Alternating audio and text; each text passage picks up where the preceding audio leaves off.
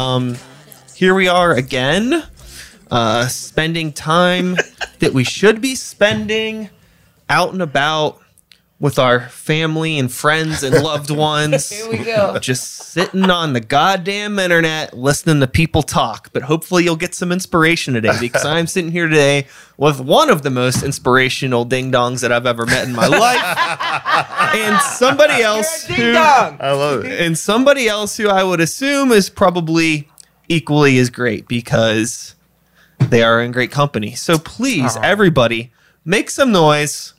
Nashville's in the building.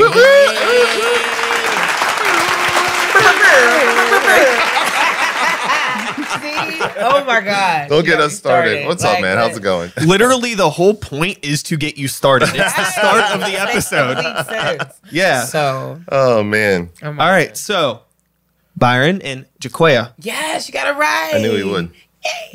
Nice to meet you officially. Yes, nice to see you again, pleasure. Byron. You too, it's been a while. Yeah. Looking good. I feel good. I feel You good. look great as well. Thank you very much. I'm feeling good. Yeah, you It's a look good, man. Wednesday afternoon, mm-hmm. That's right. and we are here chilling. We're here to talk about life, love, and the pursuit of creativity in your adult years. Yeah, it's a different pursuit. Whole different experience. ain't oh my God. Uh, so, Byron, you're no stranger to the show. You've I don't even know how many times you've been on this This thing. This might be my fourth. yeah, th- that sounds about right. Yeah. Jaquia, you're new here. Mm-hmm. I don't know a thing about you. You're a stranger in my house. So tell me a bit about Break it down. Okay. well, my name is Jaquia May, born and raised from Wilkinsburg. Um, I love music. I grew up uh, singing in the church. Um, that's how I learned how to sing. Um, and I played the trumpet growing up as well. I uh, was blessed to be able to start going to Shadow Lounge when I was really, really young. And I learned how to uh, really perform there and uh, work on my craft and perfect it and open mics throughout the city of Pittsburgh. Um, I work with children as well been working with kids since I was about like seven or eight years old. Um, I love children, so it's just one of those things. And in addition to that, I've been blessed to be able to uh, sing in different places throughout the city of Pittsburgh. Um, and back in 2019, I was able to perform in Switzerland and Ghana for the first time. And um, I've been going to Ghana pretty much almost every year since and performing there. Um, and it's been a blessing. I've been a fan of Byron since I was like 21 years old. I didn't know this Um, till later. Right. I didn't know that at all. and um, you know, I was, you know, blessed to be able to see him perform last year and I started singing behind him. We'll go into that story a little bit longer. later but I've just been blessed to be able to learn a lot of different things about myself. So I'm a small business owner, event curator, creative teacher, singer.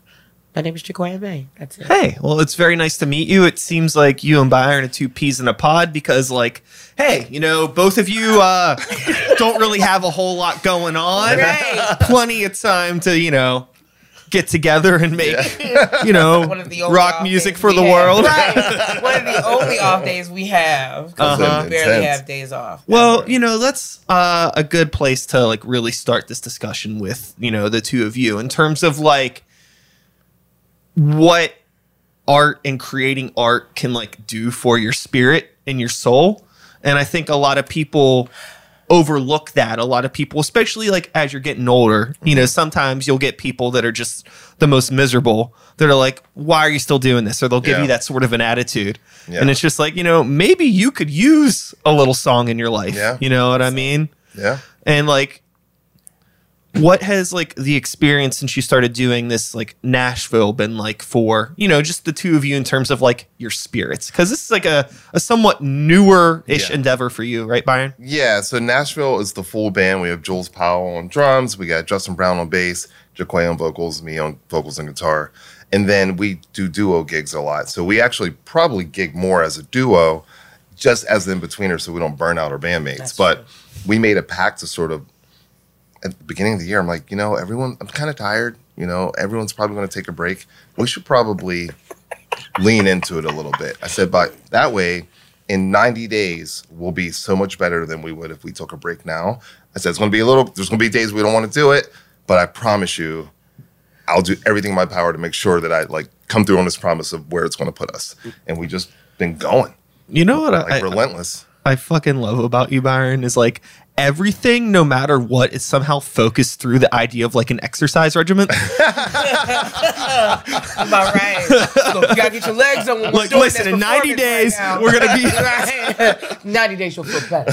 I guarantee. But but as a result, you get a lot done. You do. You know, uh Jaquia, prior to working with Byron, what was your like I guess like regiment as a musician or just engaging with your creativity like prior to working with Byron and how has it changed since?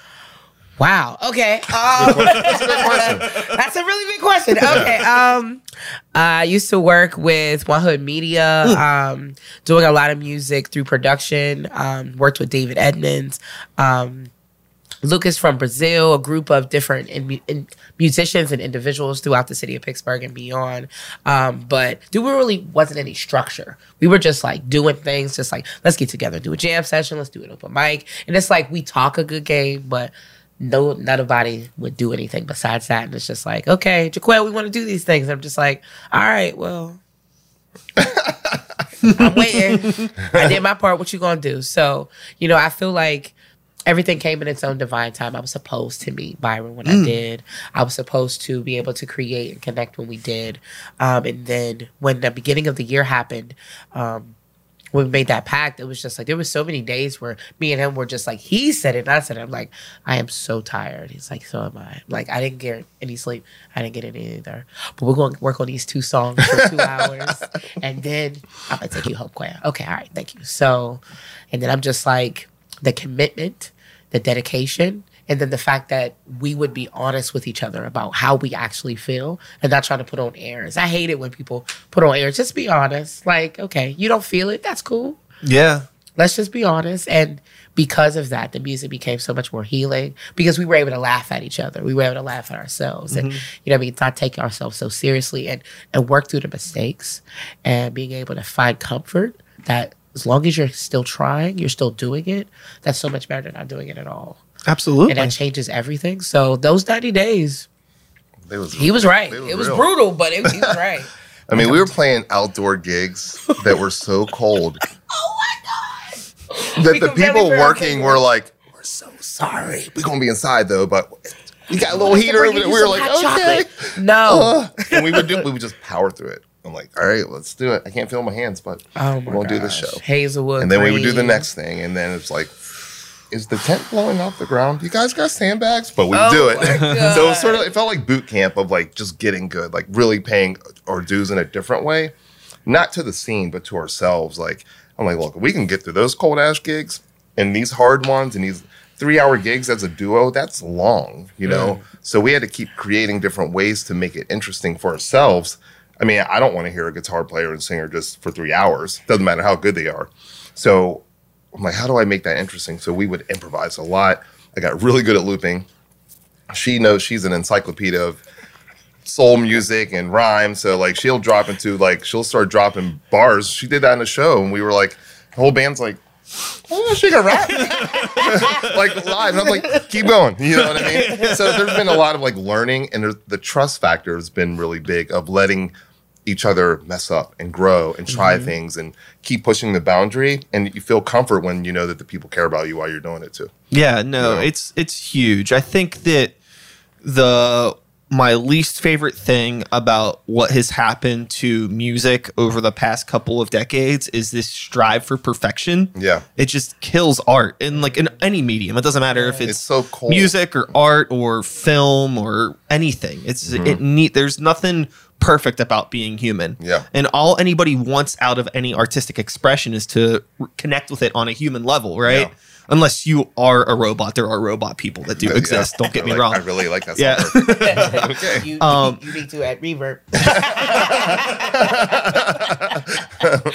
oh you, man. you sound like you're about to break into a Devo song. Oh, She, uh, she, my God. she, she'll learn it and do it. right. you Yeah. know, I'm I'm a big studier of music, so I'll be the one like um uh when I was growing up because I mean I think. I'm, I'm a different generation, which is so interesting. I had the, you know, the CD player you would walk around with. You try your best for it to not shake so it wouldn't skip, you know? and I remember being that person, like, you know, hold, try, and then trying to put it in your pocket. But it was so big, it couldn't fit. So it's just like, or the cassette player, which would be my jam because no matter how many times you shook that dang thing, it never skipped. You were good. But, you know, it just, I'll end up learning a song out of nowhere because it's just, it touches me. And I'll end up just picking it up. Like one of my favorite songs to this day still is Trouble Man by Marvin Gaye. And I know all the words to that song. Not just because, it's because the way he feels, the way he comes through on that song is so real that it's just like, how could I not? Yeah. song? Like, because I hear everything. I hear the pain. I hear all of it. And it, it inspires me. So out of nowhere, I end up learning the song. I think that's what's kept it interesting is that we go 100% off the feel. So we'll have a set. Actually, we, I haven't written a set in like 11 shows. We just walk up and they're like, what are we doing? I like call it because I could feel it off of the crowd. And we do so much reactive stuff that it's been easier to just be more comfortable with that. But I'll watch. And if I see how someone's reacting to how she's singing, I'm like, we're not going to do this. To do this song next because I know it's going to connect. And I think the most exciting part is seeing little four year olds and like 84 year olds like the music. That's what has me more blown away than anything is like the range is the widest range out of all the bands and projects I've ever been in. And it's all been live. So it's not like we, we don't even have music out yet. No. We're about to, but it's all been based off of just playing with the people and, and dealing off the feel. So Yeah. that's what's making it really exciting for me. you know something that i imagine is helpful in this situation is that um the opportunities for spaces that you get to play are probably a little bit more broad than if you were just like a straight up rock band. And the question that i want to ask next is like is being a part of that scene like doing a lot of like um maybe they're like like it might be like a restaurant gig or like an outdoor gig or maybe like even a corporate gig or Yeah. something like that like does that ever feel like isolating if you're doing a lot of that and not getting an opportunity to play with a lot of bands or are you playing with like a lot of We're other playing bands, with bands too, yeah, Yeah. Because Nashville's hitting just as much, so we have like a nice balance of it. We just go extra because the opportunities are coming. Yeah. I'm so used to like booking all my own stuff, and then people are like, "Hey, I want to have your duo," or Right. and she's or she'll be like, "Hey, I want to have my guitarist," you know. So there's opportunities coming from different directions because we're both tapped into different parts of the scene. There's some crossover, but she kind of has her universe, I have mine, and we've just been blending it. But I think what's been opening it up is that we are playing different spaces where it's not like a rock band or a bar per se. Maybe it's a brewery, maybe it's a winery, or maybe it's a wedding. And so you have this opportunity to kind of like really work on your music live all the time because it's never the same. That way, when we're in that rock environment, it's like we're so fine tuned from all that experience. And then we're just like, all right, guys, we need to hit this. Like we're at Star Lake, you know, like hit it and quit it yeah take no prisoners, aggressive set, boom. You know, and the band Yeah. knows what that means because we're working all the time. So it's helping the music grow, even if we're not all playing together gig wise, you know. totally It's totally totally open, like a totally different way of uh, going after it for me. I, I don't feel like I'm chasing gigs at all. If anything, I'm saying no because More I just like, I don't yeah. know. I'm like, I can't. Like, I'm already booked, you know. I, I want to, but, um, and I think that's making it more fun. Doesn't feel like the grind at all. Like, yeah, it's a grind, but it doesn't feel like I'm in the grind at all. you sure know? sure sure Yeah. it's it's nice to be wanted Yeah, it makes things a lot easier it does. because not only is there a weight lifted off of your shoulders in terms of needing to reach out to people that might not know you and Yeah. trying to sell yourself as being worthy of you know Yeah. their time and money Yeah. um, but it's the opposite if somebody's reaching out to you you know they're going to go out of their way to make sure that like not only are you getting a space to play but hopefully they're going to provide like decent accommodations for you because they want you there and they respect Yeah. Mm-hmm. you versus like the grind of trying to please play? market yourself Yeah. Well, I think part of it is if you market yourself well enough and you can just stay. I love the word omnipresent, which is just that's my goal. I want to be everywhere without this sense of like I need to be everywhere. Right. You know, like playing Picklesburgh is like a wide range of people we'll be in front of, but playing the wedding the other day was just as to- you know, totally different scene altogether. Somewhere in there, I know someone's like, I don't think I've seen you before, Oh, and that creates more opportunity just from visibility. Right. I don't feel like I'm overplaying. I, you know, I actually lost the gig because they didn't like that I had other gigs in the weekend, and so they pulled my gig. I'm not saying where, but they pulled my gig like right, Right. before. Right. They're like, "Well, we, you know, we need you to not play as close." I'm like, "Why didn't you tell me that when you booked?" You know, and it wasn't like I was selling tickets. It wasn't right. that type of gig. You know, so for me, I'm like, I want as many people I want to gain as many fans as possible, one show at a time. Yeah. and that's why I'm doing so much. Real quick, I'm gonna Yeah. turn off all the mics. Tell me what that was. Hold on, wait. Oh, I can't turn it off while I'm recording. Tell me later. Oh yeah, yeah, yeah, yeah. I was try- I'm gonna try to be real slick. yeah, yeah. I'll let you know. I am curious though. But it was it was weird, and it was like they they felt it was going to take away, and I'm like, I think it's going to add. You're thinking of it in an old way, you know? Yeah, sure. You don't want a band who just played four gigs and then you expect them to come to your bar and pack and people drink. That's different. This wasn't that type of setup. Right. I was using promo Well- to kind of elevate to that gig as well. So Yeah. that's just an old way of going about it. yeah, I and don't also I imagine that it's a situation where like if a brewery opens up down the street from a brewery, that's better business for both breweries Yeah. most of the time mm-hmm. because more people are going to come out. Yeah. and it's just like, look, like if I'm already playing a gig and people like what I'm doing, and I have something else going on that night, I'm gonna be like, hey. I'm going to this other great place. If you mm-hmm. want to come out, tell your friends, that Yeah. sort of thing. Or, you know, say they couldn't see you on Friday night, you're playing that place on Saturday. They're like, oh, Yeah. oh, but I can see you tomorrow. yeah, Cool. Oh, it wasn't even on the same day. No. No. It was just I No, it wasn't even the same day. Because I know, I, I know, I know, I I, know you're a a bit of a little wild boy. I've seen you do some multiple gigs in a day. Wow, boy. I'm, I'm a wild boy. It wasn't even the same day. Oh, good. Oh, Yeah. I well, was like, that's some that's some tomfoolery. yeah, that was weird. listen. But I don't know. I, I like where we are right now with it. I like the experience of playing these different rooms. Not just because like, oh, we're playing everywhere. It's more like, how do we adapt in this and still be true to ourselves?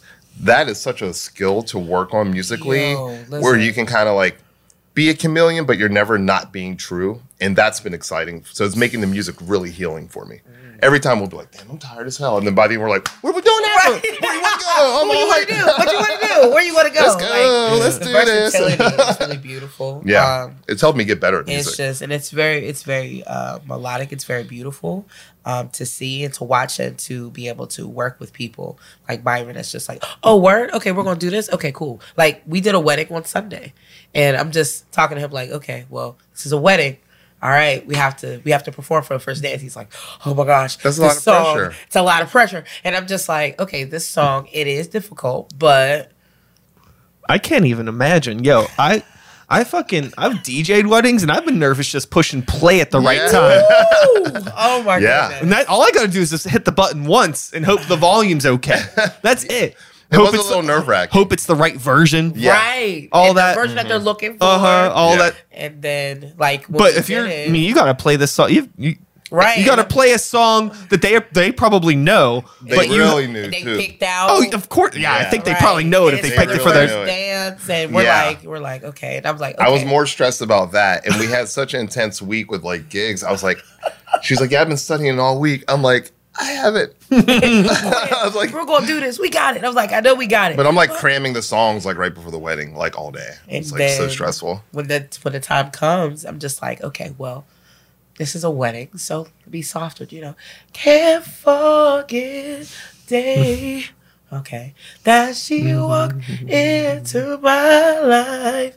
And he's just And All I- right, I'm like, I- okay, see? And I played to where she's at, and then and, you know, then all of a sudden you're, you better sing that shit, girl. I hear you. That's exactly what I'm like, oh, we got it, we're good. To the point where like the couple turn around like, yeah. Yeah, when like, you get okay, that, so then we you're like, okay, job. we didn't mess up the song. Right, so we, they're like, all right, do you want to stay? And I'm like, no, this is our day off, so we're gonna go home. But Yeah. A lot yeah. of that nervousness was just we wanted to make sure we deliver too. Yeah, you know? I think I think there's a pressure that we put on ourselves as musicians because we listen and hear and absorb music in a different way Mm-hmm. and we expect everybody to engage with it the same way that we do. Listen, A lot of people do not. That's Mm. true. Right? They just want to hear the song. They're not worried about the specific version with the specific instruments and the Mm-hmm. specific Ad vocal libs harmonies and all the layers and stuff. Instrumentation. was a little off. I know. Right, Yeah, you know what I mean? yeah, yeah, yeah, yeah, Uh, yeah. It's a you know we'll beat ourselves up for Yeah. weeks over that, but most people they just want the base level, Yeah. I think they just want to feel. yeah, They just want to feel the music. human And- connection. Yeah, and I think I, I'm always working back to that. Like, okay, are there guitar players better than me? Absolutely. I don't care. They used to bug me, like because I come from like metal, so there was always like a technical kind of proficiency, you know, respect. You had to kind of like, is Yeah. he really playing? Is he like on some bullshit, you know? And then over time, I'm like, well, I'm never going to be able to play like him or her or whoever, and I don't care. Like, but what's my what's my lane? My lane is how do I make people feel what I'm playing. I'd much rather. I've been in situations where I was on stage with guitar players. And it's like we're switching solos, and they're just trying to shred my face off. And I, I was like, when I feel that competitive energy, I just lay in the cut and I'll just like, "Beow," because that one note means more to me than everything Sure. they try to do. Because that's not what music is for me in that capacity. So then I'm like, well, if I can take two notes and make an audience feel something, I'm good. That's that's what I want to lean into. Yeah. So that's what my style is now. So that's what I go after. But it's it's tough because I like want to also deliver. Well, yeah. It's, so there's a pressure I put on myself. Well, sure. I mean, suck. you are a uh, a rock star at heart, Byron Nash, Oh, don't get her started. and uh, She's like, tell me more. no, I mean, I mean, you are. So you have this like it's an insatiable Yeah. hunger Yep. to you know just to to feed off the energy that you're providing. It's like this crazy feedback Mm-hmm. loop of just like like it's weird. It's like it's a feedback loop of both positivity and like sprinkled with the right amount of ego and just Yeah. like yeah, like an you. attitude That's and all you. that That's stuff. you. Like you gotta Yeah. put all that in for people to like really want to give into it. And I think that a lot of time, you know, people will feed off that energy so much because it's it's entertaining. It's something to look forward to. It's like it's the action hero in the movie, Yeah. you know, or whatever analogy you want to make, right?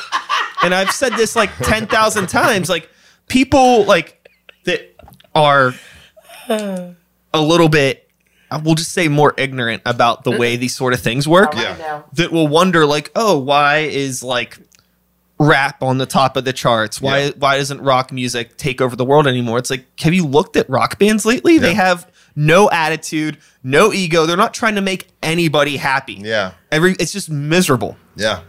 And it's like that's but if you look at any of the Rappers the top rockers. any of that stuff, yeah, it's like they mm-hmm. it's all the ego, it's all the attitude, it's mm-hmm. the show, it's what Yeah. people you know, it's escapism. Yeah, it is.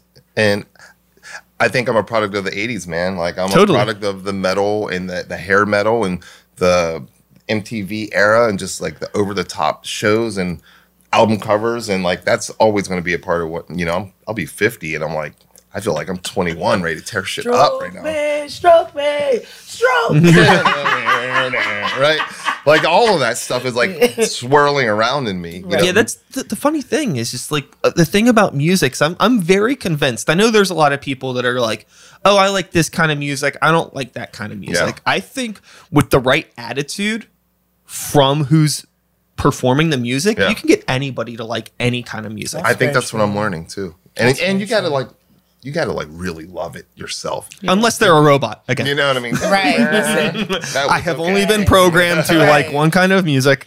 I mean, well, Yeah. I mean, I think at the same time when it comes to only liking one type, because I mean, we talked about this because I was raised on soul and blues, a lot of what they would call black music, quote mm-hmm. unquote. But I mean, music really doesn't have a color. It just so happens that when it comes to music, especially soul music, it just hits you differently. Like the way you would hear Marvin Gaye sing, or the way you hear Aretha or Gladys sing, is just a whole different experience. Well, sure. You know what I mean? So when it comes down to being a music fan, is getting out your own way and keeping in mind that music is an experience for the whole world. So there might be music that you may love that you don't even understand what they're saying. Like, but the way it makes you feel, Yeah. it's just it touches Yeah. your spirit. So that's all that really matters. Sure. Like there's a song that I love that's in uh, that's in Zulu that that's spoken in the Zulu language in South Africa. Don't know what they're saying, but I love it. Every time it comes on, I'm like, oh shoot, that's my jam. and it's just like, and I love that. So for everyone, I encourage everyone to be a fan of music. Get out your own box, and you end up learning something you at least expect. Yeah. You know what I mean? If you hadn't have learned it, if you hadn't have listened, you wouldn't know. Mm-hmm. You also learn that it's all really kind of connected anyway. So I'm like, Really oh, is. okay, that little part in that song, it really could be this thing. Okay. You know, like I don't really have a separator, you know. Yeah, there there's a lot of similarities between music and food in the ways that like, you know, the all you need for a song to connect with somebody is just a reliable rhythm chord melody. That's it. Mm-hmm. Yeah. You know, the the we'll say the lyrics of the song can be like the specific ingredients of the dish. Yeah. Like you go out to eat, you're like, I know I'm eating a cheeseburger, Yeah. you know, meat, veggies, bun. Mm-hmm. You know, I might not know the name of the specific cheese or where this meat was raised. Yeah. Mm-hmm. I don't understand all of the lyrics of this Right, of this right, burger, right, but it's a damn good burger. Right. I relate with the rhythm, chord, and melody of this burger. Yeah. The sauce is all all you you re- Yeah. and I mean, like most of the time, nobody's gonna even take the time to want to know the lyrics of that burger Yeah. unless it's a good burger, unless right. the rhythm, chord, and melody are good. Yeah. Eyes closed. True. But also simultaneously, I mean, we've all heard some pop music. There's some songs where the rhythm, chord, and melody is so bad that you're like, what are these lyrics? my What is in this burger? so You end up doing like It's either one or the other. You're like, I need to know why this song's a hit. Baby, baby, baby, oh. uh, you, are we throwing shade at 13 year old Justin Bieber right now? No, it's just, it's just hilarious. I mean, but that but that is such a great example Oh, of a really good catchy melody. right. Uh-huh. Right. Who was the crowd at the time? Right. And it was Children. easy. Adol- adolescent. Yeah, but but look at his transition. Right. Justin Bieber's dope. Like his guitar player, super shreds. I would I would love to sit on the side of stage and watch his whole band crush. But you wouldn't think that from just hearing that Mm-hmm. Oh, song. no. And like that guitar player has a lot of metal in him, and like you wouldn't know it, but he's like church and metal. So it's like he's got the the R and B tracks, but he'll be like like Oh all my over you. gosh, And it's wow. like, but he's Bieber's main guitar player. So to me, I'm like, oh, it's all one and the same. Wow. And he's really loyal to his band. Right. And he's kept the same people for years. So like I don't know. I like I that. love You know what I mean? I It might. do. I don't listen to Justin Bieber every day or No. anything, but I respect him and I understand why his music works. Sure. It's You know? interesting once you're behind the curtain, you start to appreciate things in a different way. It's no different than working in the restaurant Right. industry or Yeah. anything like that. It's I know all Are about you it. Yeah. gonna talk, brother? You gonna Uh-huh. talk about it? You gonna talk about it? I it? mean, I'm just saying. I mean, it. you you think a lot differently. It's like, yeah, you know, maybe that place has good burgers, but the people that are making that burger are treated like complete dog shit. So I don't think I want to support this place. Mm-hmm. exactly. Yeah, I think uh, it's interesting too that you keep bringing up food and stuff. It's uh, I'm those- hungry. Yeah, that too. That's what I was on like. Well, those two industries work really well together because they're very similar, and I think that's why I've been able to sustain myself for so long. Service industry is built off of sex, drugs, rock and roll, money, ego, sex again, money, ego, people and relationships. It's like a couple of those But- keep getting I repeated. mean, I mean, really, like, Right.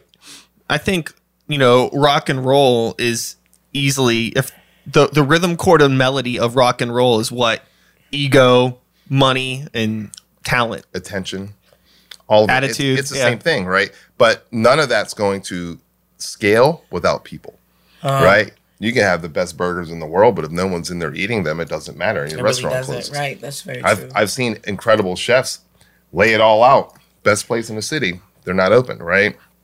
Or really talented bartenders can make a good drink, not good with people. So their bar is empty, but it's one of the best drinks you'll ever have. Then you have someone else who is a quarter of that bartender, but they just know how to talk to people, and they're walking out 500 bucks a night. Oh. So that taught me a lot about relationships, of bouncing between the two. Because when I was in service industry heavy, most people didn't know I played music until I started promoting myself in it.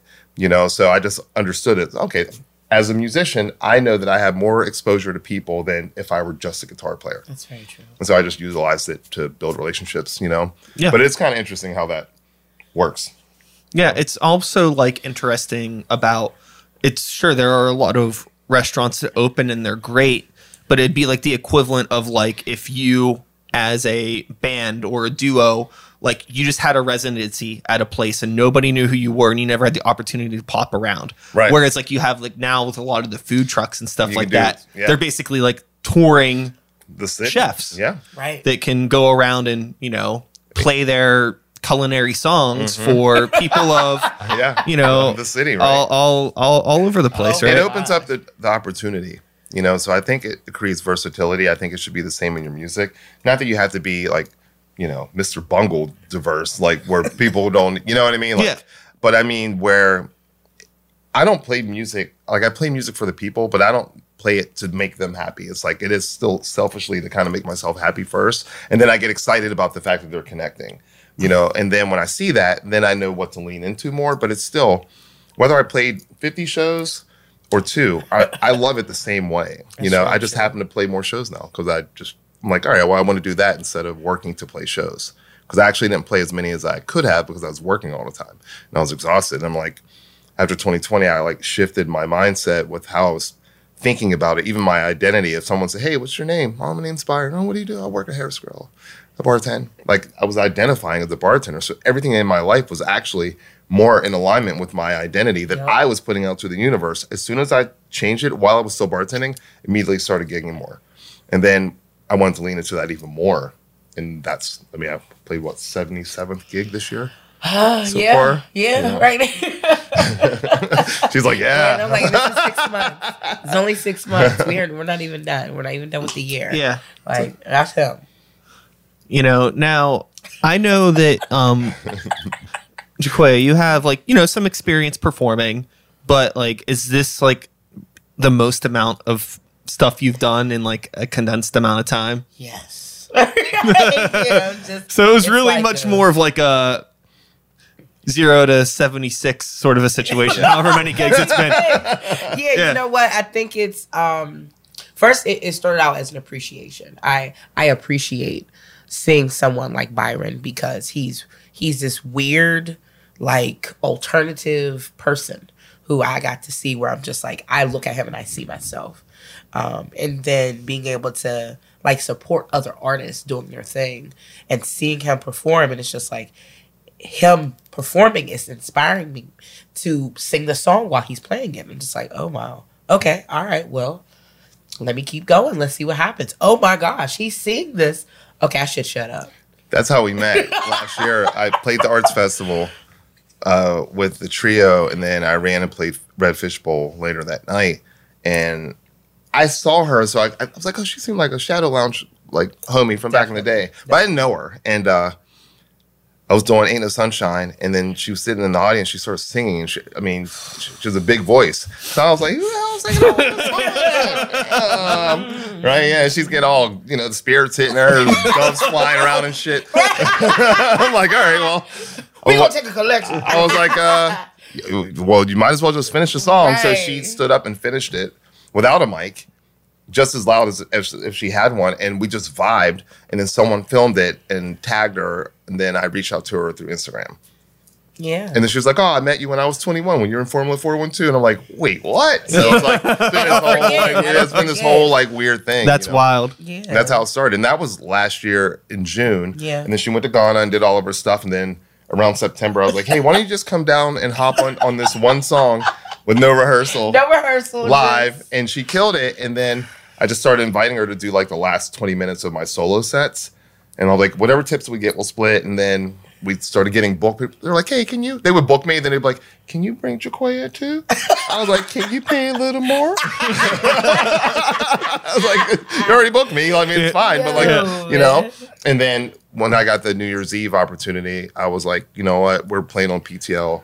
Will you will you do the show with us? I think it'd be better. Oh, shit, And then that that led story. to New Year's Eve, and then I had a collective of people. So with Jaquia, my son played keys live from the city. Was like our rap MC, and we had just kind of met last summer at Benji's show, and he's like, "Yeah, I'm bringing out my cousin live," and I'm like, "Wait, isn't that my cousin?" And then we like all found out we were like related. and- so I just had this big collective of people up there because I didn't want it to just be about the trio. I thought that platform, you know, as a local artist, is pretty huge. And I'm like, I want to share this with everyone. So I had like a, a big group meeting. We did like a potluck dinner. I was like, hey, this is what we're going for. This is what I, I think would be cool. It's going to be a lot of exposure. I'm going to have camera people there.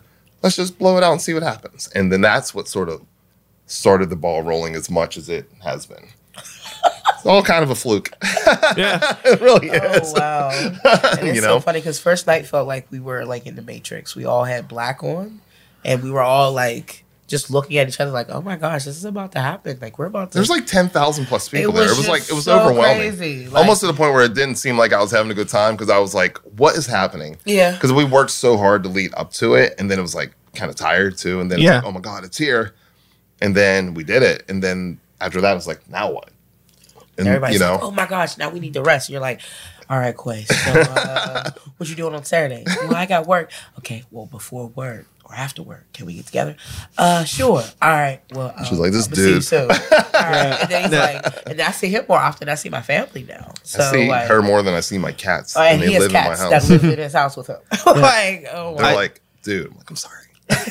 No, I, I think uh, the the mentality that that Byron has is one that I have as well, Yep. which is just like, look, just because you know you work eight or ten hours a day, there's go. more time in the day. That's right. It's 24 get hours. 24 hours in a day. and I think what that, you doing? And I mean, and I don't, I don't mean for it to be. I mean, because like you're teetering on a very unhealthy lifestyle if be, you yeah. think about that. Yes. But I think that like, what's more unhealthy? Like doing more or doing less? Less, doing Because a lot of people convince themselves that oh, because I had work today, that's all I could do. Yeah.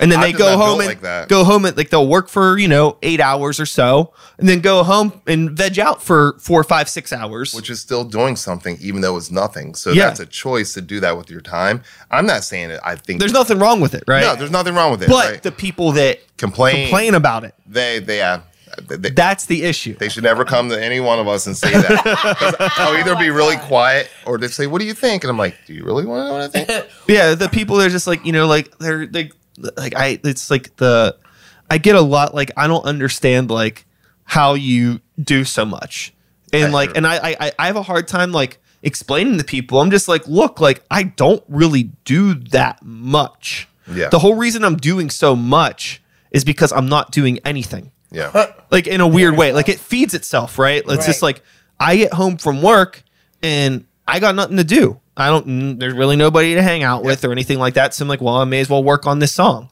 That mm-hmm. happens, you know, for fucking four or five months, and all of a Boom, sudden there's a an record. Right. Wow. And it's just, it's just like it's like okay, I just do that, and then yeah, I still, you know, I watched all of Stranger Things in a day. Yeah. we did that. We can catch up on things. Yeah. you know, I'm not like always working on Right. stuff. No. I go to breweries and hang out and get beers and stuff, and you know, check a couple emails. Like, there's plenty of time to do everything. Yeah. a lot of people just convince themselves that they can't. I think you also have to like look at your week and be honest with yourself. Like if you're pursuing something or there's something you think you want to do, Right. look at how you're using your week. Just do like a, a inventory of your time.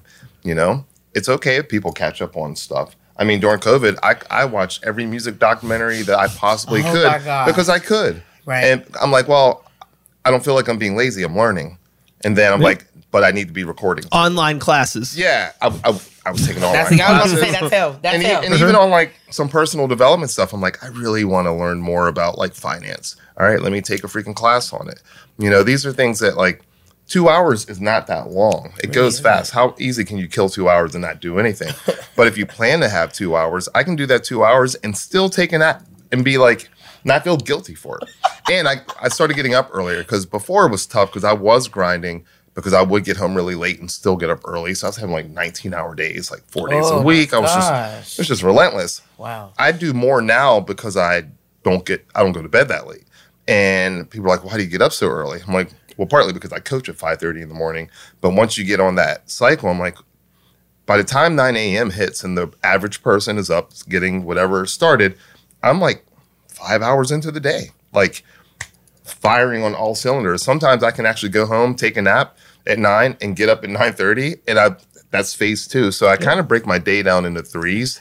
It's like, all right, if I get up early between like four to roughly 10, 11, that's day one. I could take a break. I could take a nap. I could do nothing. I could go for a walk, whatever. Then I have that other bracket of time. But usually what I do is all my business stuff because I know no one's up yet. No one's Yeah. at their office yet. No distractions. I can I can reply to emails. I can say yes to gigs. I can send the W nines. I can do all the things that they're asking for. So I'm in their first queue, right? And then they finally respond. Well, when I'm in day two, which is in the same day, I can say yes or no. I can send it out to the band, and then I don't have to think about it anymore if I don't want to. Before I would just keep working. I'm like, now I don't have to do that. So I break it down into three, so I can get my wellness in. I can get my personal in. If we have a gig, like Oh, I can get all of that in without feeling like I'm cramming That's right. as much and still like go to bed by like Yeah, like an old person. yeah. There's a there's a there's a super wild yin and yang between like uh balancing like maximizing your time, but also like minimizing BS. Yeah. They say I like the call. I, I didn't make this up, but I've been living by it. It's uh, don't major in minor things. So I don't waste time on anything Mm. that's minor that's not going to move the whole picture forward. Even if rest is the thing, then that's what it is. That's Right. what it is that day. Right. Like I need it, right? But the other things that used to kind of take time or like in, environments that I was in, I'm just not in them anymore. It's not a I'm better than or worse. It's just not where I put my time. So it actually created more time Sure. it's very streamlined what I do. Yeah. I know it looks like a lot, and it is, but it's not. I'm not necessarily overly doing it. You know, I did just add a new thing to the plate, but it's a new opportunity. So I'm in an adjustment period. But outside of that, I'm not like putting in 20 hour days. Yeah, no, I think know? that yeah, it's just uh, you know, for me, it is very much just being very aware and realistic about the time that I have. Yeah. You know, as you had already mentioned, I'm very much into the pie chart philosophy Yeah. of like you have 100% of yourself as a person, that's it. Yeah. That's all you can give until I get that Elon Musk update where I can go up to 125. Yeah. I only got 100, Right. right? Right. So, you know, it's just like, okay, well, if I'm trying to do 20 things, I can only give everything 5% at most if I want to give it all equal attention. Yeah. That ain't going to work. So Yeah. we got to cut some of these things out. Yeah. And just to a point where it's like, Trim the fat. you know, if I want to give everything that I'm doing, you know, 25% of my input, well, it's mm-hmm. like we got to cut that 20 down to 4. Yeah. And you're saying sorry to a lot of people. Yeah. But But the progress is so much better. oh yeah. I mean, it just moves the needle so much faster. And I'm like, oh, I'm not nearly as tired. Like, I'll say I'm tired, but I'm not nearly as tired Oh, as I yeah, used I to be. Well, it's It's fun- like a different type of tired. Well, you know what I mean? Well, there's the thing. There's like physical tired and mental tired, right? And Mm-hmm. Usually if you're it's trying mental. to if you're trying to do so much, it's just like You're. I haven't done anything all day, but I feel burnt. Good, It's like, oh yeah, you've been thrink thranking. You've been thinking. You've been Franken. you've been I've thranking. thranking. I've been thranking. Sorry. See, that's a bunch of musicians. No, in here. oh, that'd be a great. Yeah. No, yeah, it, it, it, it's a lot of um, it yeah, it takes an amazing amount of just like patience Yeah. really which is like something that if you were to like tell me when i was like in my 20s i'd be like you know whatever man Yeah. Yeah. you know you know let's burn it to the ground let's go Yeah. Yeah. Yeah, I used to but, have like- a burn it at both ends kind of mindset about it, and I paid the price for that. Like, Yeah. I felt like there was a point where I, I'm like, I don't know if I got anywhere near where I wanted to be or should have oh. been. no. You know and then when i started taking time back and really taking that personal time whether it's sitting for 15 minutes in the morning on my back porch with a coffee before any internet before Right, i take on any, right. anyone's thoughts you know to kind of cloud my day like nothing worse than opening social media and the first thing is some like like really you guys are mad about a name change like how that's not even part of my life. The Oh, only reason it oh. became part of my life is because i looked at my phone. Right. right? But it's not but there's people who are Uh, truly that's like a part of their life. Yeah. Like oh yeah. You know? Yeah. Making me mad. the other yeah yeah. The, the other day it was just like early in the morning and like i saw somebody like "Do you hear the heinz fields changing their name? And it was before i saw anything on Yeah. social media and i was like fuck. Because i knew, You knew it was gonna i knew. a- a i knew. It was yeah it was just like i do not care Yeah. what every single everybody Yeah. things things happen. Yeah. but it's just like oh, oh, i just i knew. I just it's going to be a source of like actual like contempt Yeah. and just like unnecessary like memeing. Yeah. Which i have a very odd relationship with memeing. Like Mm-hmm. i don't know if i like it or if i don't like it. Sometimes i guess i see something that relates to me and i kind of chuckle. Yeah. but a lot of times it just feels like i don't know like wasted energy I And, get like, mad it's at like myself that I lot- gave it brain power. yeah, like there's like a lot. I guess know? I don't know. I guess who am I to say what what or how people should engage with the internet? Yeah. But there's just something about like the promotion of like negative energy or Yeah. Mm-hmm. the promotion of sarcastic energy that just like really rubs me the wrong way It and I don't me. like I don't like want it in my space. Yeah. Yeah, Like it I- bums me out to like be online in this community with people that like I that I don't know that maybe I hold some respect for because they're like friends Mm-hmm. or acquaintances or colleagues and I'm just like don't you have anything else to do? Yeah. But then I'm like, well, you know, I'm in my 30s still posting rap songs that I made. So who am I? Yeah. You know, it's all got to be a little self aware. You Yeah, know, I mean, I have. Ninja I- Turtles tattoos. I'm a total ding dong. it's just like whatever makes you happy. It's- I mean, life is way too short. And if, you know, I think that I'm over analyzing other people's relationships with memes in the same way that I'm going to overanalyze other people's relationships with music Yeah. and the way they hear things and all that stuff. Yeah. I just think That's how- my yeah. brain is just like over mm-hmm. critical about everything. Yeah. I can't turn it off, and Yeah. I really should. I it sounds tiring, right? I, I try my best to not take on too much of the internet. It's tough because I have to be on it. I manage 13 social media accounts, Say it again. you know, 13. Yeah. Because I do mine. I, I have the wellness one. I, there's like four for Helltown. And I wish I had 13. I don't even know. No. You No, know? you don't. Yeah, I don't know. No, you don't. No, I wish I no. I'm just saying. Because the day I did I it, what you got more? Oh yeah, yeah, you have a ton. so I got so I play in three bands Yeah, plus Get Hip, plus the podcast, plus personal. So that's six. yeah. Times that by Facebook, Instagram, Oh, yeah. Twitter, all that stuff. It goes. Oh, I don't. You Yeah, haven't even it's- started it's a talking lot. about TikTok. Yeah. No, I don't actually have one single TikTok account. I have a TikTok account. I just I just can't my brain gotta can't get take into on it. anymore. Well, that's the thing. I, I'm not I anti. I just Right. yeah, just it's just I one more understand. thing. I understand. It's a lot.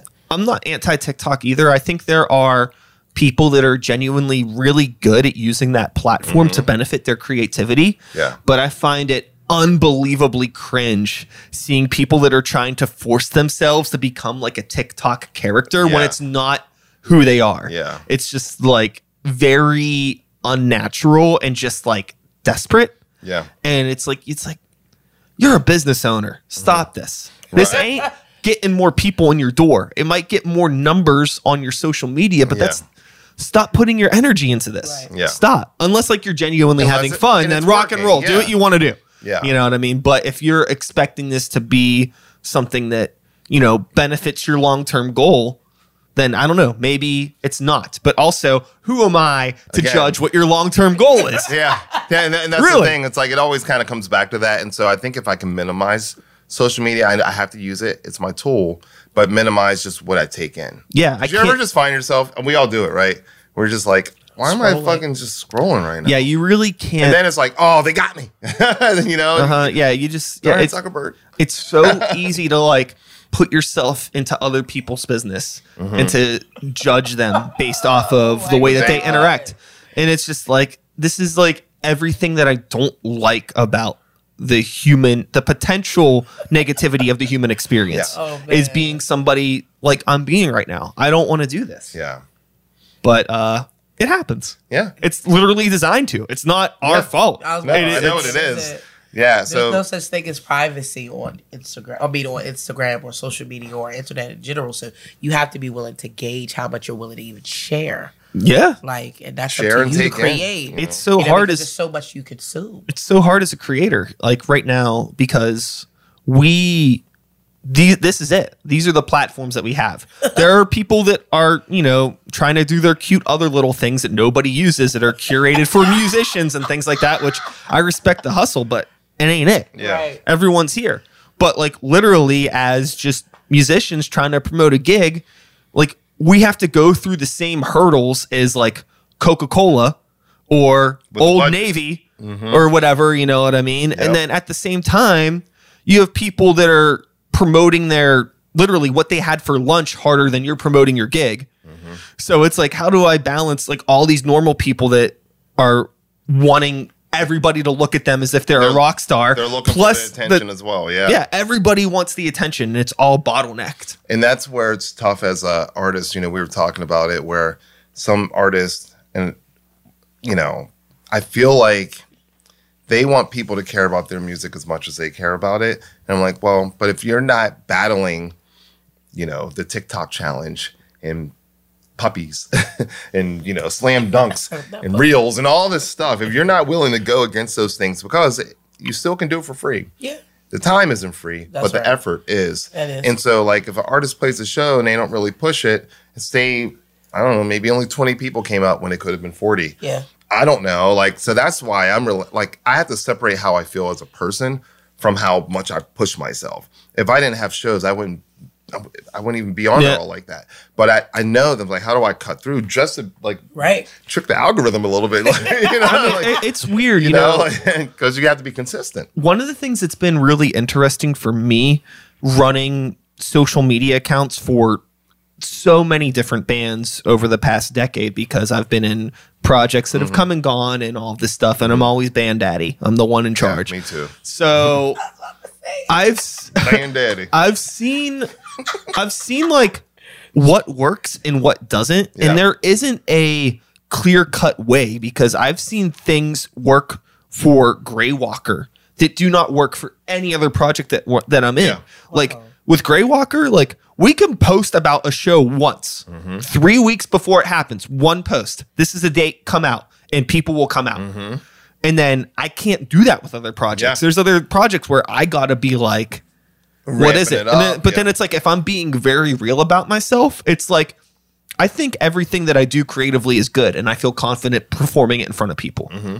But I understand that Grey Walker operates on a much different level, and it's a very special thing, Mm-hmm. and that's why I can post something about it once and people come out because we have a a group of Mm-hmm. People that really, really care. Right. Like people will come see another project of mine because they care and Yeah. because they're my friends. Right. There's people, you know what I mean? I could be at Cheats and someone's like, Gray Walker. Right. You know, Kennywood, Gray Walker. Like it mm-hmm. happens all the time. Yeah, yeah, yeah. It's very That's a real cool. thing, But yeah. that's just the thing where it's like at its core, it's like we have something that's genuinely good. Yeah. Right. So regardless of all of the algorithms and blah, blah, blah, blah, blah, I think the key really is just to focus on making sure that what you're putting out there is awesome. Yeah. And that it's gonna and that there's a market for it and that you're mm-hmm. just getting it to those people. and get it to them. Yeah. And also, I mean, it took time. I mean, there was definitely parts of like when we were just like starting out with our lineup where we were posting a lot more, but we fucking played a ton. Mm-hmm. Yeah. And we did a lot of music videos that- and, put out music yeah. and all Right. that stuff. And then over time, it's gotten to a point now where it's like, you know what I mean? Like we didn't We post anything Right. online for two years, and Yeah. like you know, people thought we were crazy. Mm-hmm. You know, just like every like everybody's gonna forget about you. They're like, no. Once Yeah, we were back, you. we were back. yeah. Yeah. You know, I'd rather post less and make it worth it Yeah. than like I see like local bands that have basically turned their social media into meme accounts Yeah. where they're just like Yeah, sharing that is content that they didn't even create.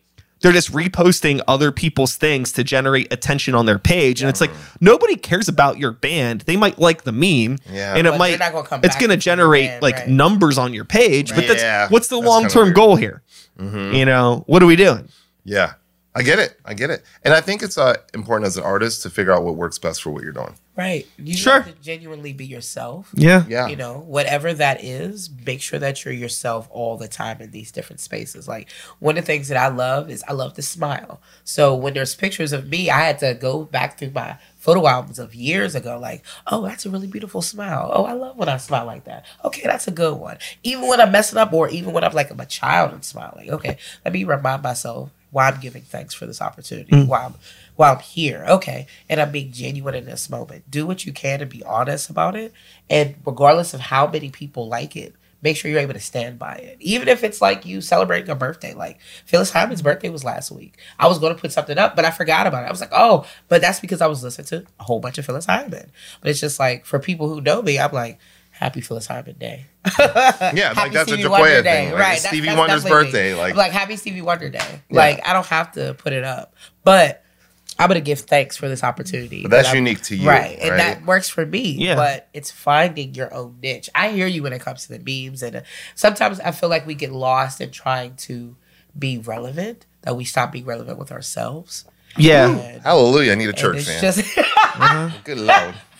so Uh-huh. it's just it, it it makes it so much more harder for someone to be able to see you for who you truly are Yeah. and Yeah. um, it, it starts to make you look uh, so much more smaller and so much narrow minded Yeah. that you don't allow yourself to be as complex as you really are. It's okay to like what you like and have those times, but don't stay on that. Stay focused on why you're there, what you're doing it for.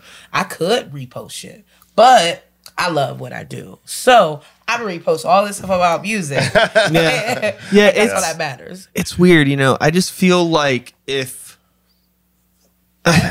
the way that social media works now is a result of everybody posting all the time. All the time. So the algorithms or whatever need to find this way to artificially um, disperse the content that they think that you want to see based on your activity because everybody's posting so much. Right. Yeah, it's rough. If we didn't post all the time as a collective It wouldn't be able to figure that out. No. We wouldn't even need the need for it. Nope. Nope. We wouldn't. Yeah. It's just like I don't know. It's I a mean, catch twenty two. yeah, I just It's a weird I, thing. I uh, I don't know. Again, I uh, I I don't want to tell anybody what to do and what not to do. Yeah. But, the, but it's- th- these are just my observations. These are my things, and it's my damn podcast. I can say what I want to. Yeah, That's yeah. My couch. what- Right.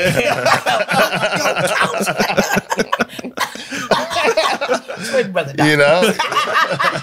See? Yeah, man. Oh, I man. you know, social media is a weird thing. I mean, because it changed how we are as people. It really does. And I, I have to make sure I don't get just where it's like it's so in my life that I like forget about life because you're like in it. You know what I mean? Like, That's so right. that's why like I like to post early and just be done with it. yep. And then I'll like crank on stories on just like activities I'm doing and kind of leave it at that. Yeah. And maybe you'll right. catch a workout on my Duo page or something.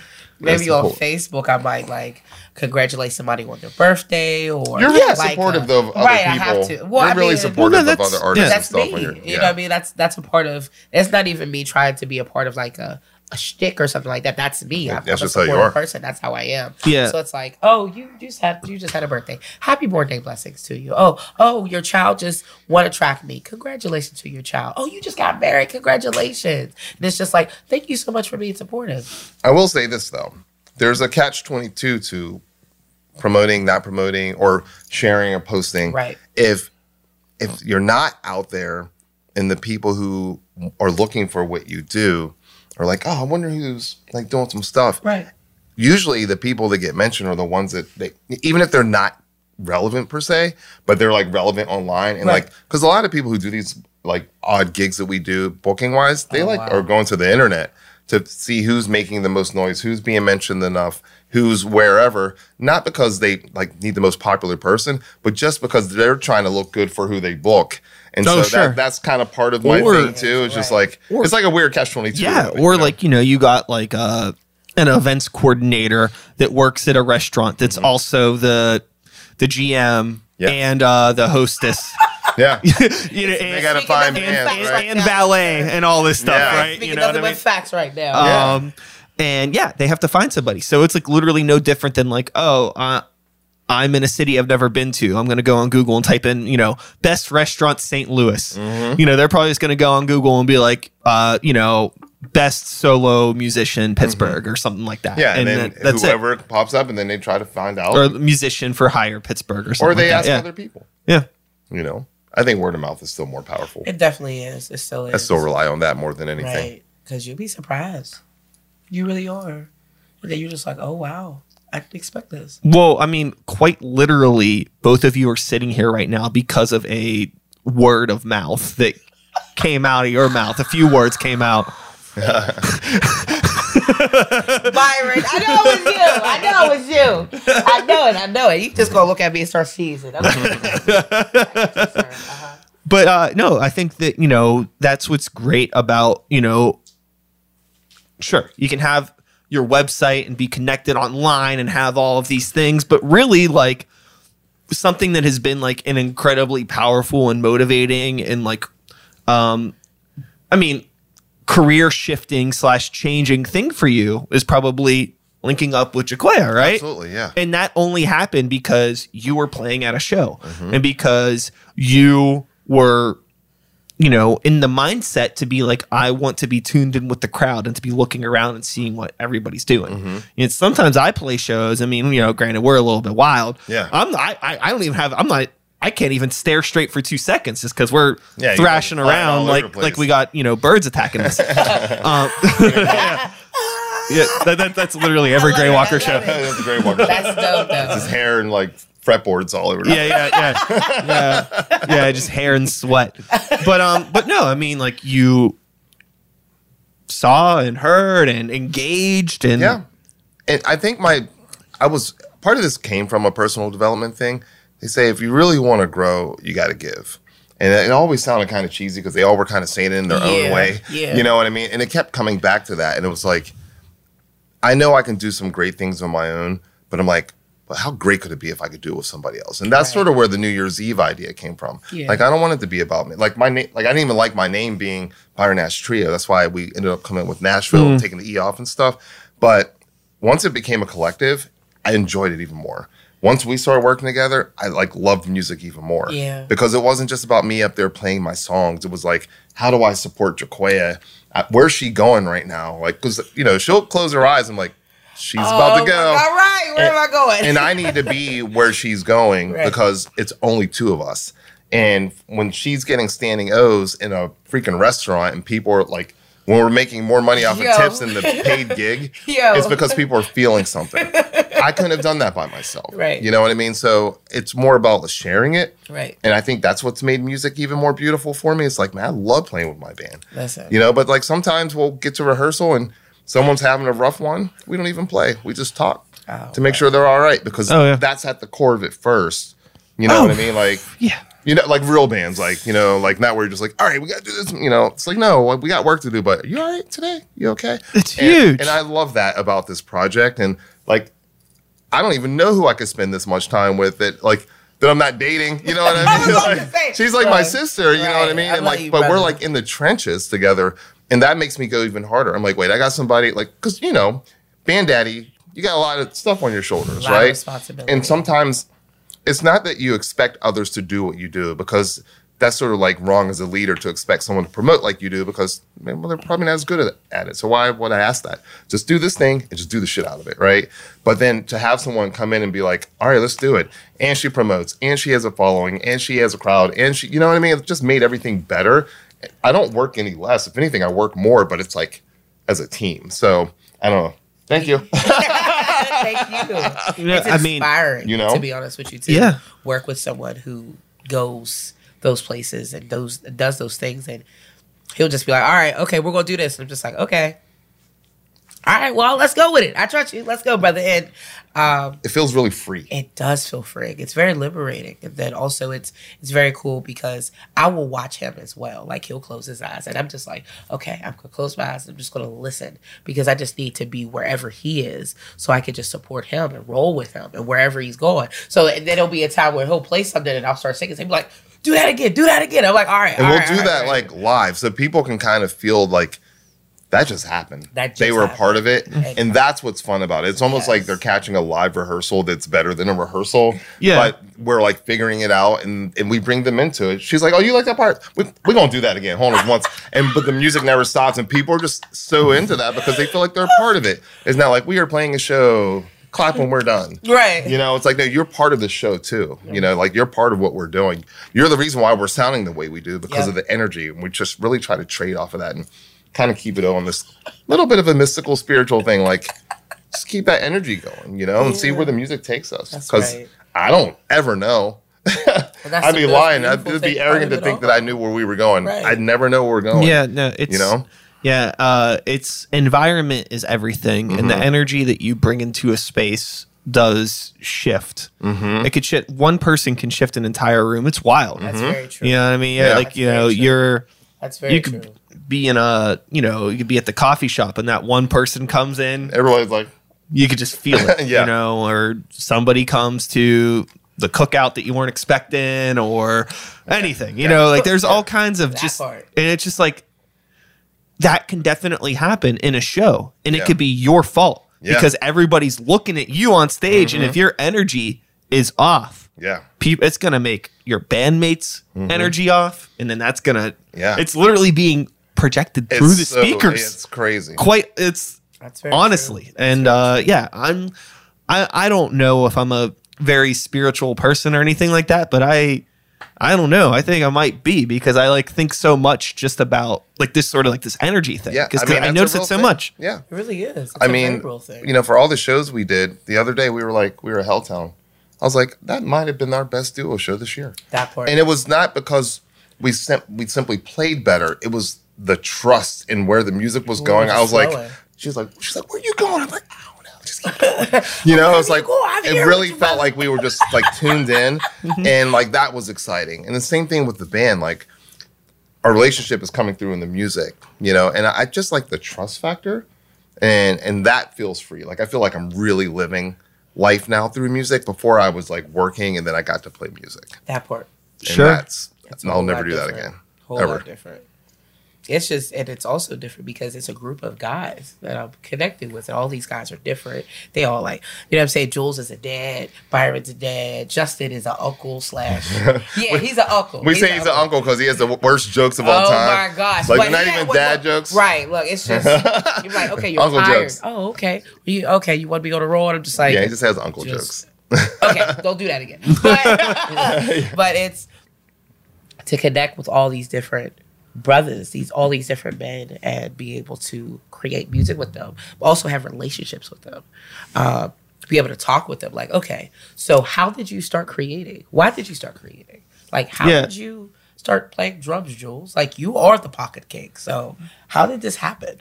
Like, and I love hearing the stories that brought them to music. Well, th- it's there's something that's like so um undeniably just like intimate and personal about somebody's you know journey as a creator regardless of whatever their medium is as an artist Right, right so- and you combine that with how unbelievably difficult it is to make friends as an adult and my like God. you have this insane it right. insane like fusion of just like great things happening and Yeah. it's really rare it's Yeah. really really special Yeah.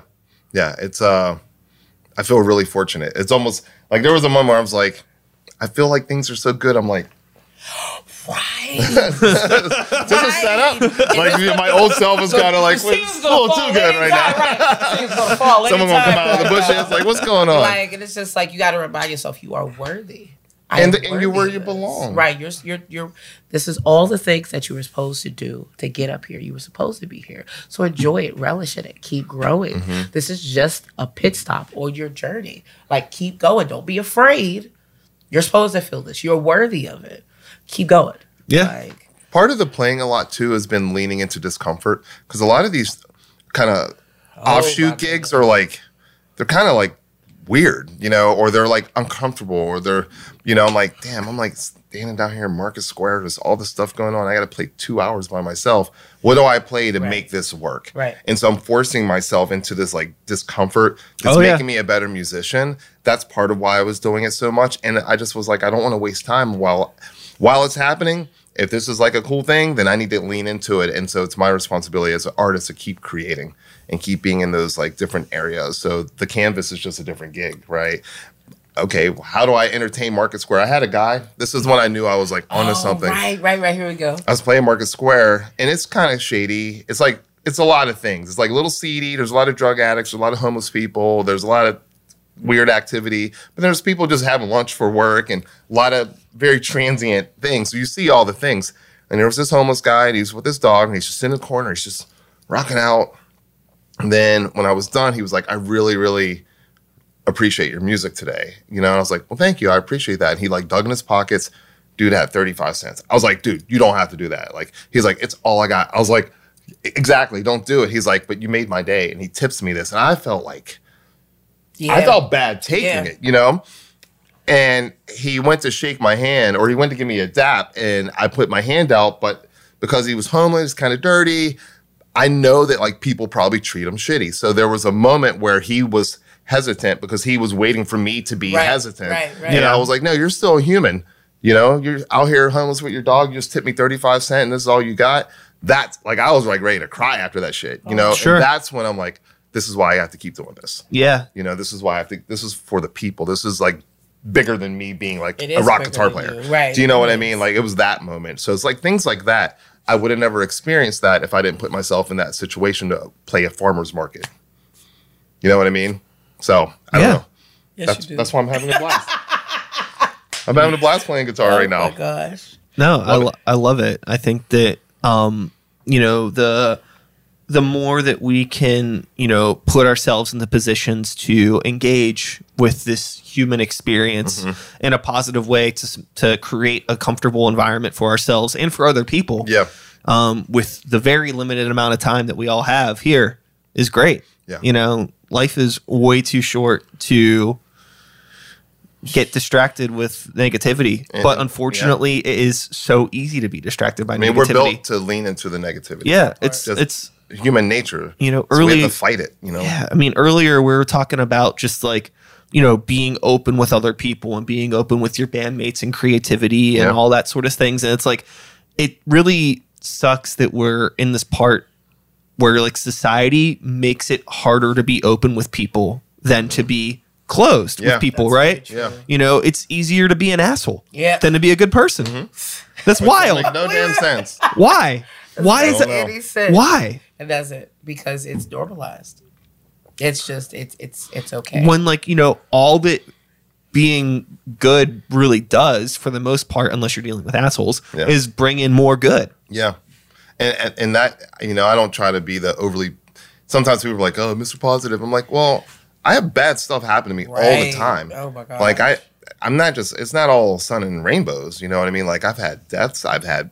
I've lost friends. I've lost girlfriends. I've you know I've gone through stuff, but that doesn't mean I need to project that pain or that negativity into the world. Right. Do you know what I mean? Like, and sometimes for me, just putting that positive out there is a healing thing. Is not necessarily to be the Mister Rogers of like rock guitar. It's just more like, Yep. well, I could talk about how bad the day was, but if I spend more time talking about how bad my day was, I'm actually going to have a worse day. sure and it's You know. it's it's a more elevated and amplified version of the oh well i worked all day and now i can't do anything else Mm-hmm. oh because i had a bad day today or because one bad thing happened to me now the rest of my day Yeah. has to be bad Yeah, and that's a choice. And I mean, know. granted, there are things that happen where, Yeah. you know, I mean, It's a your, bad your day. bad day's a bad month now, Yeah. you know, but Yeah. that's life. But for the most part, you know, somebody cut you off, like, you don't got, why are you even telling me about this? Why is this still an issue for you? Yeah, like you still there? Yeah. Yeah. you know and and that's where i had to limit my circle and so my circle is my band you know and my cats and uh you know, and, and like, and like the, the people and like the people i Hey, could, they're living right? things. They're, they they Yeah, deserve you they deserve love and respect I and just had to affection trim, like anybody trim else. it, you know, because like so the people that I train in fitness and life coach stuff, it's all about being better and all about trying to improve and embracing when you're not. You know, there's way more failure when I'm dealing with like clients with fitness stuff because during it, it's like you know you're putting them in these uncomfortable situations. But by being around them all the time, I'm around way less negativity because they're trying to grow. So in helping someone grow, I'm growing, and then it's just this kind of like growth spurt that's happening because it's not just. Hey, do these burpees. It's like no, I really think you can do. I mean, I train his drummer, you know, every Monday. I was like, hey, and this wasn't at him. It was for everybody. Like, I feel like everybody could be a little better than they are. So I'm gonna kick it up. It's not gonna be pretty, but I I wouldn't make you do it if I didn't think you could do it. And then when they do it, they suffer. But then you can see like, uh, I am a little better than I thought. Yeah, I and like to say, that is yeah. keeping me going. It's like Yeah. helping people like see themselves, like hold a mirror up, like, no, you're dope, dude. You're strong. You're fast. You're you can do more than you think. And like keeping that as the conversation is keeping me in that really good positive space. Yeah. By not making it about me. one of the saddest things to think about and i just like thought about this and it's like wild. Is just like there is you know this thing about being open with other people you know and not being a jerk that we were already Yeah. talking about right? But the fact that. there's like a lot of people that will never understand or know like the positive experience that you get from just genuinely helping another person It's and being there for them It's it's huge. so simple but like yeah that human connection thing is unbelievable regardless if it's something as simple as playing a good song for them or playing their first dance at the wedding right We did Tennessee Or, whiskey. Oh you know this lady or was in you, tears. you She do was that in or tears. you know you're helping somebody you know get their life back on track through physical fitness Mm-hmm. or anything like that because that's the funny thing is like physical fitness is not just physical fitness it is physical and mental fitness and Mm-hmm. Yeah. i think that if more people understood that, and I'm saying this is somebody that's never worked out a day in his fucking life, and this is why because I have a big problem with the mental, not the physical. But that's a that's a conversation I need to have. Ah, that's a go. conversation I need to have with myself Yeah. because like for somebody that that tells himself that he can do pretty much anything, Yeah. in that realm, I tell myself I can't.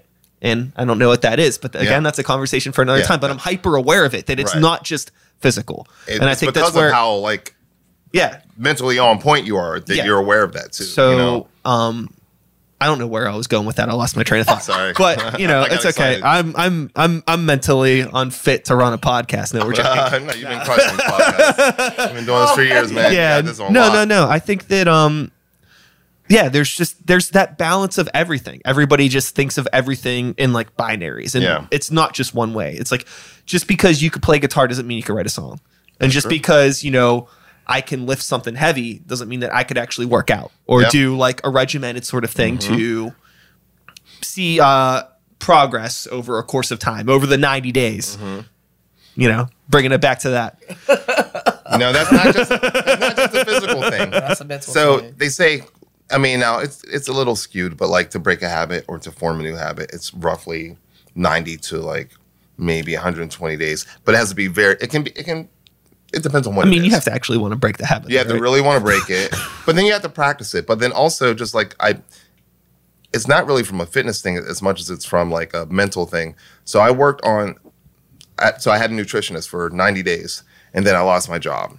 So, but in 90 days, I was so disciplined by having someone to answer to about that that at 90, at the end of it, I actually was okay to continue Ah. on my own. so then I was like, oh, okay, I'll hire a business coach and I worked with her, and it like elevated me faster than I would have by myself because it got me from A to B, but it was in like certain chunks. So I'm like, all right, that cost a little bit of money, but it was worth it where it got me.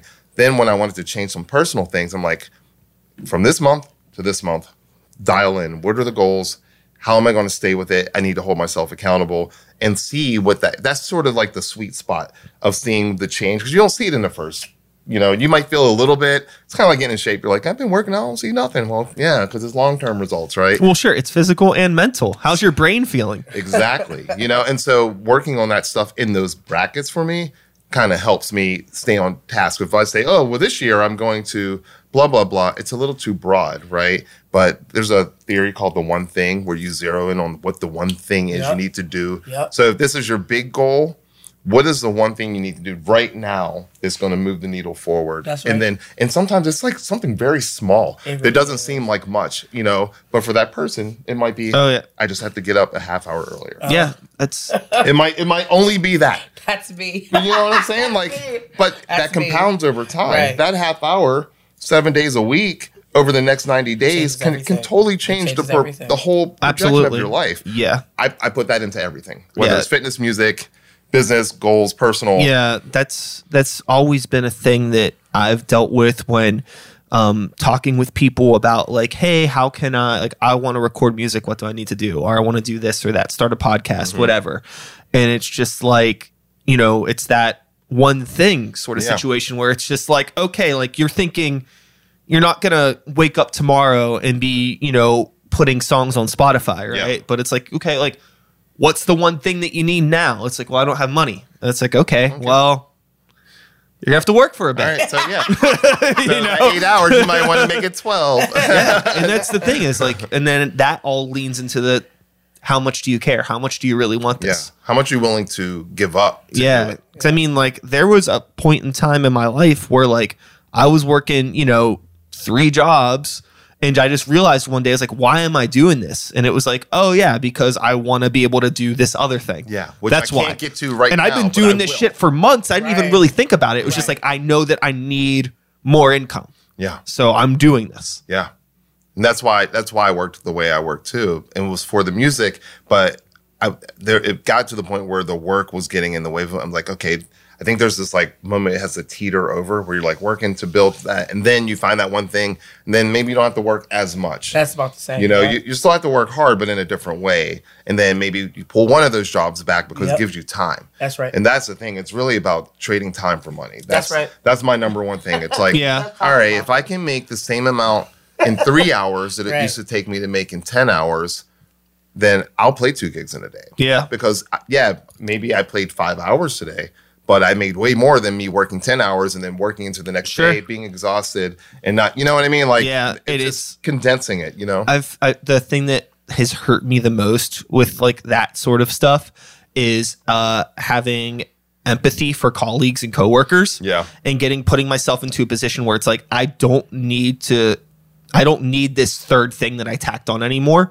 But if I leave, I'm gonna be fucking over my friends and my colleagues. And it's like, but now I am messing over myself. Yeah. You know, I am because like I don't need to put time into this, but I feel obligated to. Where's the sweet spot of being obligated to take care of them or making sure that you take care of yourself so you actually can give more? Like that's the hot spot, Okay. right? Damn. All right, yo. Yeah. That's the tricky spot. I know. Yeah. You know, like I want to, I, I don't want to screw you guys over, but I'm kind of not taking care of myself. But what if it seems selfish, right? It's, it's you know, when we get kind of Yeah. word, but then what if that's like a temporary selfishness to elevate, so then you can help them even more. The, the, the I think You know, I think the thing that has held me back the most in my creative career as a whole is my fear of selfishness. If I'm being completely honest with you. Hmm. Wow. Because I uh, you know, not to get dark, but uh the kindest way that I could put this is I had a very selfish family yeah, that uh, had very selfish needs and Yeah. I grew up around a lot of Selfish, selfishness. yeah. It was ugly. and you don't And I want never- that to be no. a reflection of who you No, are. I always- you gave a Yeah. lot. Yeah. I understand. and uh, I have a really hard time. Uh, but as a result of that, I think that I have a really hard time understanding like when I'm giving too much or like Yeah. actually like giving myself anything sometimes. Right. You know That what I mean? part. Yeah. yeah, Yeah. Yeah. It's okay to give to And yourself. also over Right. analyzing like how much like what ego do I fucking have that I think that these people actually need me for to be here? As if I fucking leave this job, the whole world's gonna fall apart. Can't do anything without Brian. They'll probably be fine. They'd probably be fine. Right. Right. I'm just, and just you would probably be fine. I- yeah, You know what everybody I would be fine. right. Yeah. The question you have But- to ask yourself: Who am I without them? Who am I without them? Mm-hmm. And the whole whole idea of just how hard it is to be open Right. Yeah. and honest. It's Right. it's a tricky thing when you're dealing with people, especially if you're someone who gives a lot to situations. You know, part of me not leaving certain jobs was like a loyalty, but I'm like, you know, It's a job. they're they going to be up. They were going to let me work myself Oh, under, yeah. the, under the basement. Yeah. They're like, this working ass dude. Yeah, we don't got to tell him anything. He's just going to work. That's right. What would they do for me, really? Right. Nothing. Not to put things into that perspective Yeah. because it's not Yeah. You know, but uh, you know, like it's, it's something to be. There's something to be said about self care. It's like as soon as you hear self, we think selfish. Yep. I'm like, no, Mm. that's that's where the essence of being able to do more for others starts. Like everyone thinks you got to be doing it all in the outskirts first because you're, oh, I'm giving, I'm helping everybody. But, you and then, well, if you're depleted, you're actually not doing nearly the percentage you could, right? So if you can give to yourself and, and focus on the things that will be better for you, then you can really help people. That's right. And I had to learn that because I, I mean, I lost like some serious friends or relationships because it seemed like I was being so self-centered. I was just doing my own thing. You're not being It wasn't really that. I was, you know, family background, you know, raising my brother and sister and kind of taking care of the house. And so that always has been a part of my thing. And then I would like forget about myself, you know, and then be miserable. I don't want to be miserable. And the happier I can make myself, the, The happier I can help Right. other people be happy. Yeah. You know what I mean? Like the, the more energy I have for it, you know, the more clarity I have about it. It's been tough, but like I feel like I'm better at it now because I did that. Boundaries. You know, and I f- I don't feel like it's a depletion of me to help them. That part. Before it was like killing me. Now it's just like it's like an addition. Uh huh. It makes me feel better. Like adds to my life instead of takes away. It's weird. Yeah. it's a weird thing. it's boundaries. It's okay to have boundaries. It's okay to let go of the person you had to be at that top to survive. Mm. Yeah. Because that person that you once were, you're not that person anymore. We literally We just lit- had this conversation. This is all we talk Yo, about, like, you know? man, we talk about this all the time because the per- the person you had to be was to survive. I had a selfish family. My name is Jaquan, be generous spirit. So I know, believe me, I know. And the giving, the giving, the giving, the giving. How many times are you going to end up burning yourself in order to keep them warm? Yeah. Like, Ooh, that's a lyric. I like Oh my gosh! Look, see. So scribble that down. right. So you know, and it's okay to have boundaries. It's okay to take care of yourself. It's okay to really take care. Like for the first time this year, I went on my own vacation. Just I went to Puerto Rico for a week. I just got done doing my first play. We were like killing. Where I was just like, brother, I'm gonna take this whole week off. He was just like, all right, cool. Who was the first person I called? I was like, is everything okay? I was like, She yeah, like- everything's great. She's like, just I want to go talk over these dates. I'm like, I thought you told me not to call you or nothing. I was like, all right, we can go over them, but you know, Uh, But I kind of miss being there. Quay, go to go enjoy yourself. Bye. Like, but all right. that's because we give to each other. You know what I mean? Like the support's so there that. I mean, I, we played a gig when she was gone for Mother's Day, and it felt kind of weird her not being there. And it was fine, like for what the gig was, but I was like, we're so used to having that support system that it, I don't feel like I'm giving more, you know. Yeah. And like even the things that you do for your band with video and all the extra stuff, you know, because you can do it, right? You're good at it, you know. They were like, "Yo, you you got a stickers? You got shirts made?" Like, well, yeah, because I don't feel like I'm being taken advantage of in this situation. You know, you're giving me your time.